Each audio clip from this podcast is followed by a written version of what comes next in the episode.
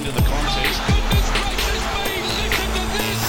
It is Thursday, the 4th of August. Welcome to Afternoon Sport. Tim Gilbert here. I'm joined by my co host Shane Lee. And Shane, we've had a little bit of a music theme the, this week, and uh, I was reading an article sent to us by our wonderful producer Dan McHugh about Keith Richards. And now, look, I find it astounding that Keith Richards is still with us. Thankfully, he is. I say that with the respect it, it's intended um, after uh, the life that he has lived. But uh, he has a great sense of promise that he and the, the Stones, the Rolling Stones, are going to be Mm. making some more new music this year. Well, I understand why, mate. And I'm, I'm not comparing Six and Out to the great Rolling Stones, but uh, I know what it's like playing the same songs all the time. It gets quite boring after a while. So I can see why they want to create some new material and keep it fresh. And, uh, mate, they reckon if there's ever an atomic bomb goes off or a nuclear war, um, that the people that will survive will be Keith Richards and cockroaches. Oh, he's a great survivor. What a survivor, Keith Richards. Well, we've got a big show today. Rohan Browning, uh, what about him? He's through to the final at the Commonwealth Games. This is extraordinary. He's such an athlete. We saw the flicker at the Tokyo Olympics. We'll talk about that. Ariarne Titmus, exceptional again. And of course, the rugby league tonight. The Roosters take on the Broncos. If you're ready for your next thoroughbred racing adventure, then join the Osher Group. They exceed expectations on what racehorse ownership should look like. Australia's racing industry is enjoying unprecedented growth. Through a strategic, well managed, and data driven approach, there is now a very real opportunity to build a profitable and sustainable thoroughbred portfolio. Find the Osher Group online at theoshergroup.com.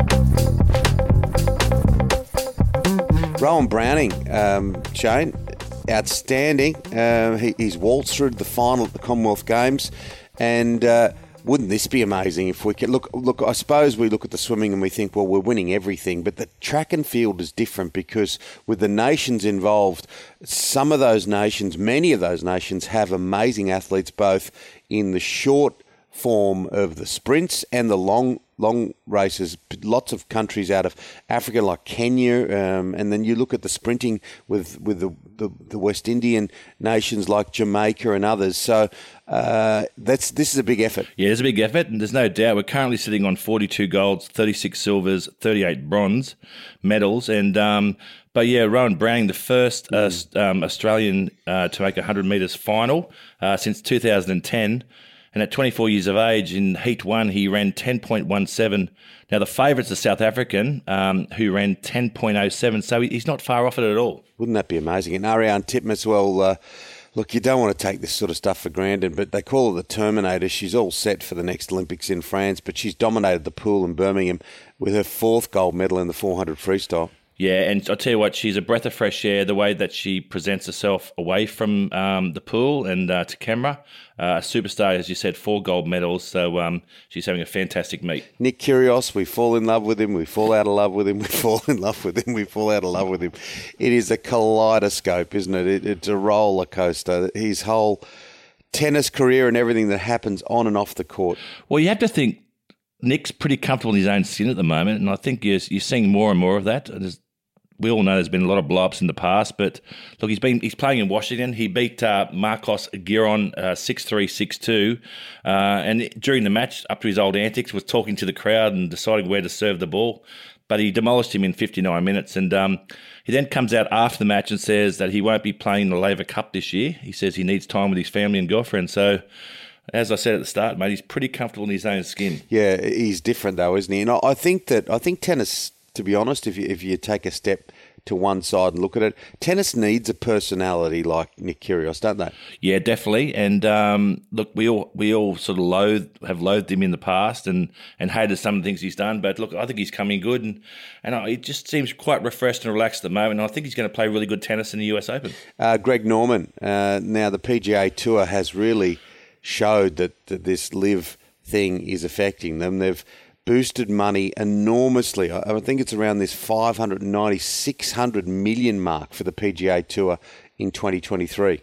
Yeah, it's a big number, isn't it? Exactly. You're right. Five hundred ninety million dollars. And uh, look, if you're selling your house, Tim, this is exactly what you want. You want two people going hammer and tong. So it's only bodes well for the players themselves. But with the PGA now up in the ante, you, you have to think that the LIV will come back and even up the ante even more. So these players are in the right place at the right time. I think you and I should get straight to the driving range.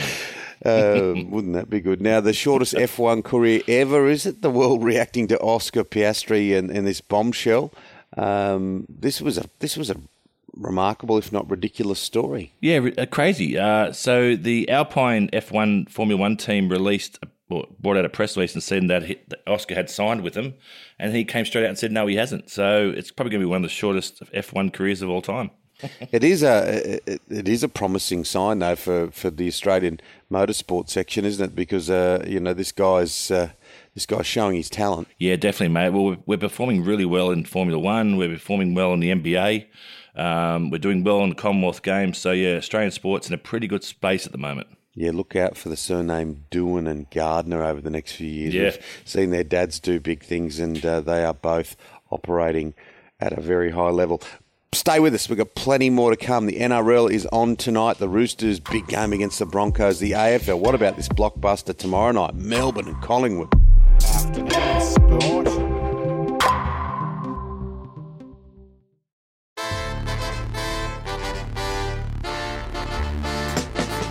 Now, Shane, ahead of this Melbourne and Collingwood game tomorrow night, huge game. Two of the absolute stars of the competition running second and third at the moment. Uh, this Brodie Grundy story. Yeah, well, I can't wait for this match. It's going to be an absolute cracker.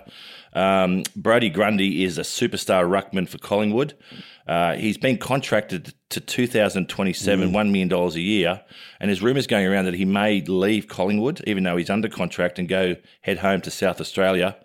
But look, why I'm looking forward to this match, they're coming up against Melbourne, who are in good form. Collingwood are the cardiac kids, and Melbourne have the best ruckman in the game in Gawn.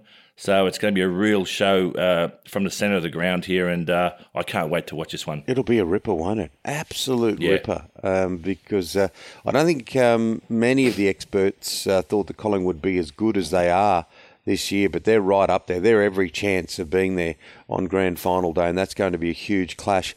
Now, I don't know whether the Roosters will be there on grand final day, but with Nathan Cleary suspended, it does open the door for other NRL teams. They're going to be missing Lindsay Collins tonight, um, another concussion for him, so he'll be out for a couple of weeks, and it's a very difficult process. Uh, this whole idea of how long players should stay out, and the Roosters particularly have had uh, difficulty with it, with Luke Keary being on the sideline. We've seen two players mm. retire. So no Lindsay Collins. The Broncos thrashed by the West Tigers last week. Uh, this is a, an absolute cracker at the Sydney Cricket Ground for both teams. Yeah, it'll be a, be a great game as well. And um, yeah, so Lindsay Collins with consecutive head knocks and concussions, uh, you'd have to think Trent Robinson's been quite precautionary here. He he has said Trent Robinson that there's still not enough real data around concussions and head knocks and how long they should be arrested for. So he's been totally precautionary because I think Lindsay Collins will be a key member should the Roosters go a long way into this premiership season. Yeah, and I, I think they win that. They win tonight that really does pretty much firm them up in the bottom of the eight to, to be there for finals time. The Roosters. Now, the rugby and the Wallabies play this weekend, but they've got no Samu Kerevi. He's a, an absolute superstar, isn't he, out wide for the Wallabies? But they're pretty confident that they can overcome uh, him being missing with that knee injury. Yeah, he's missing. Uh, he was allowed to play prior to this uh, Test match against Argentina. He was allowed to play uh, in the rugby sevens in um, Birmingham, um, but now he's had a season-ending injury, so he's going to be out for a while. But I just love how the Wallabies every week we seem to face another country that has a former coach. So Argentina, as we know, coached by our former coach Michael Cheika. So I think the Wallabies will be too good for Argentina, but it should be a good match. But yeah, a big, big loss. Kerevi out for the season. What about Paul Gallen? Um, he's been saying for quite some time now that he's going to give up boxing, but he, he wants to fight two guys on the one night. This I don't think I've ever seen before. No, unless you've been at Shellharbour Workers Club, but no. So he's it's, it's typical Paul Gallen, but uh, yeah, two fights in one night unnamed fight so far. I think he'll fight Justin Hodges, the former Queenslander and Australian centre, uh, in the first fight, and we don't know some other donkey probably in the second fight. But yeah, Paul Gallen trying to milk every cent he can before he probably goes back into rugby league. Yeah, the um, two two fights in one night. That sounds like a a big night out on the town in the old days, doesn't it? Not that I was ever a fighter. Now, uh, we'll talk about broadcast legends, and not a lot of people will know the name Vin Scully uh, unless you, you love US sport or, or, baseball. But he's passed away 94, absolute sporting legend behind the microphone. And now he was with the Dodgers for 67 years, both in their time in Brooklyn, Brooklyn and LA. 67 years, and was very famous for that whole lyrical description of the games and, and, and, and personality. And he's passed at the age of 94. Legend. Yeah, absolute legend. Uh, dying at the age of 94, as you said. Um, commentator from 1950 to 2016. Uh, 67 years, as you said, Tim, for the um, for the Dodgers, and as you mentioned, lyrical descriptions um, of the game of baseball were almost poetry, they believe. And uh, yeah, an absolute legend of the game, Vale Vin Scully. Now, um, a very different story, but uh, this is quite tragic, isn't it? And we'll put an image up on social media if we can. This Brazilian bodybuilder, Hulk, um, who injected oil into his muscles, has died at the age of 55. The images of him and uh, the body shape are quite extraordinary. Bizarre looking, wasn't he? He, um, yeah, dead at 55. It's not a surprise, really, when you inject yourself with synthol, and uh, which is basically oil into your muscles. His Good. bicep was 57 centimeters in diameter, or 58 centimeters in diameter. Um, he just looked ridiculous, and uh, yeah, I'm, I'm, assuming that's a big price to pay. He, Arnold Schwarzenegger was his hero, um, but Arnold obviously wasn't injecting himself with that sort of mm. stuff for that long, and yeah, dead at 55. Beyond the bizarre beyond the bizarre uh, at the age of 55, mm. injecting oil. Anyway, a much lighter note to finish with today. Phil Alley, uh, you, you, played a lot of cricket with, six foot ten. I think I did, used to go to the gym because uh, he's with his sister. His sister was um, was she the one of the gladiators uh, from memory? Delta. Delta. That's it. Well, I used to do some some aerobics classes with Delta in the old days. But Phil Alley. Uh, um, fantastic per- personality. We've heard the story about him over indulging on bananas. What's the what's the latest little yarn that you can tell us? Well, it just made me laugh. As I said, Phil was six foot ten. He used to drive a Mini Minor, uh, mm. funnily enough, and he took the front seat out and used to sit in the back to drive it. But we'd go to um, Hawaii on our way to play in the off season in England. We, so we went to Hawaii a number of times. And on this particular tour, Phil found a um, all you can eat sort of buffet. It was nine I think it was nine dollars ninety five US, all you could eat. And Phil would go in and, and devour, you know, ten to fifteen plates. And the guy who owned it wasn't very happy when Phil came walking in. Well, on the last day before Phil got kicked out and asked never to come back again, he took a whole salmon from the middle of the buffet and sat salmon. down and, and, and, devoured the whole thing in front of this guy. And the guy said, "Get out! Never come back here again." He'd sent me broke. Yeah, him and Michael Bevan got something in common. Bevan got hit by a salmon. He ate a whole salmon. That's it for afternoon sport today. Make sure you hit follow or subscribe wherever you listen. Big thank you to our sponsors. Yeah, fantastic sponsors, the Osher Group. If you're in the market for a racehorse and you need some good advice, go and speak with the guys at the Osher Group. They'll sort you out. Yeah, the huge spring carnival just around the corner. We also have a big thank you to our wonderful producer, Dan McHugh. We're back tomorrow with your daily dose of sport. We'll see you then, guys. Take care. Building Resilience Podcast. They play in different arenas, but sports and business have massive similarities.